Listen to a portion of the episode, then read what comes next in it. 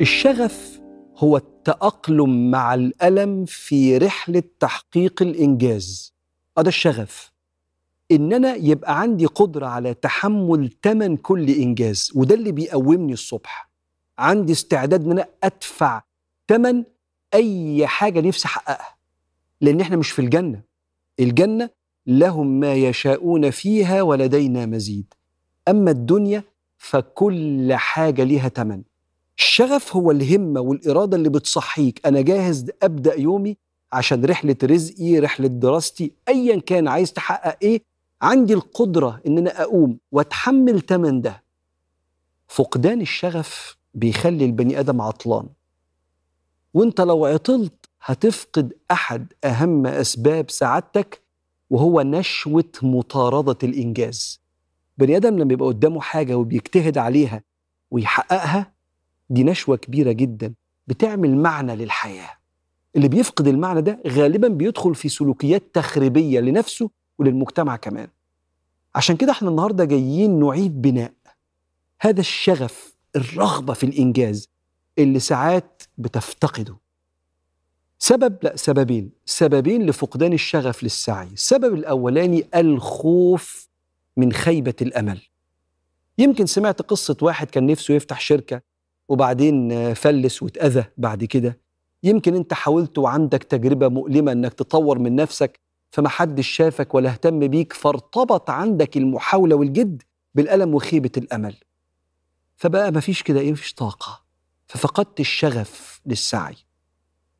لو تفتكر سيدنا موسى وهو بيقول لبني إسرائيل خشوا الأرض المقدسة وربنا هيعينكم وعون ربنا معاكم. فكانت الإجابة إجابة منهزمة فاقدة للرغبة في أي خطوة رغم إن نبي من أنبياء الله بيقول لهم ربنا بيقول لكم عن طريقي أنا معاكم وهتستردوا أرضكم. وإذ قال موسى لقومه يا قوم اذكروا نعمة الله عليكم إذ جعل فيكم أنبياء وجعلكم ملوكا وآتاكم ما لم يؤت أحدا من العالمين. هو أنتوا ربنا؟ في حاجة اتأخرت عنكم قبل كده؟ هو في تقصير معاكم؟ ده ربنا الكامل صاحب المدد. يا قوم ادخلوا الأرض المقدسة التي كتب الله لكم ولا ترتدوا على أدباركم فتنقلبوا خاسرين.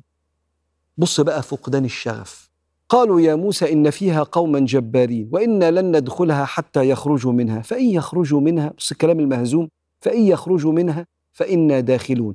قال رجلان من الذين أنعم الله عليهم بالإرادة والقوة ادخلوا عليهم الباب فإذا دخلتموه فإنكم غالبون وعلى الله فتوكلوا إن كنتم مؤمنين. قالوا يا موسى إنا لن ندخلها أبدا ما داموا فيها فاذهب أنت وربك فقاتلا. بص العطلة بقى. إنا ها هنا قاعدون.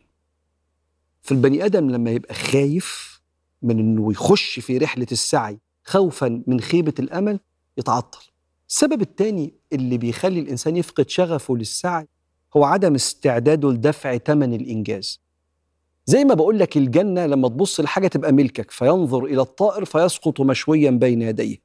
ينظر إلى الثمرة فيقوم الغصن كده ودانية عليهم ظلالها وذللت قطوفها تذليلا. الثمرة تنزل لك ما تمدش إيديك. دار الراحة والجزاء. أما الدنيا لا. لقد خلقنا الإنسان في كبد. كبد يعني تمن كل إنجاز لازم يدفع من التزامك وتعلمك من أخطائك وتحملك للمسؤولية. يا أيها الإنسان إنك كادح إلى ربك كدحا فملاقيه.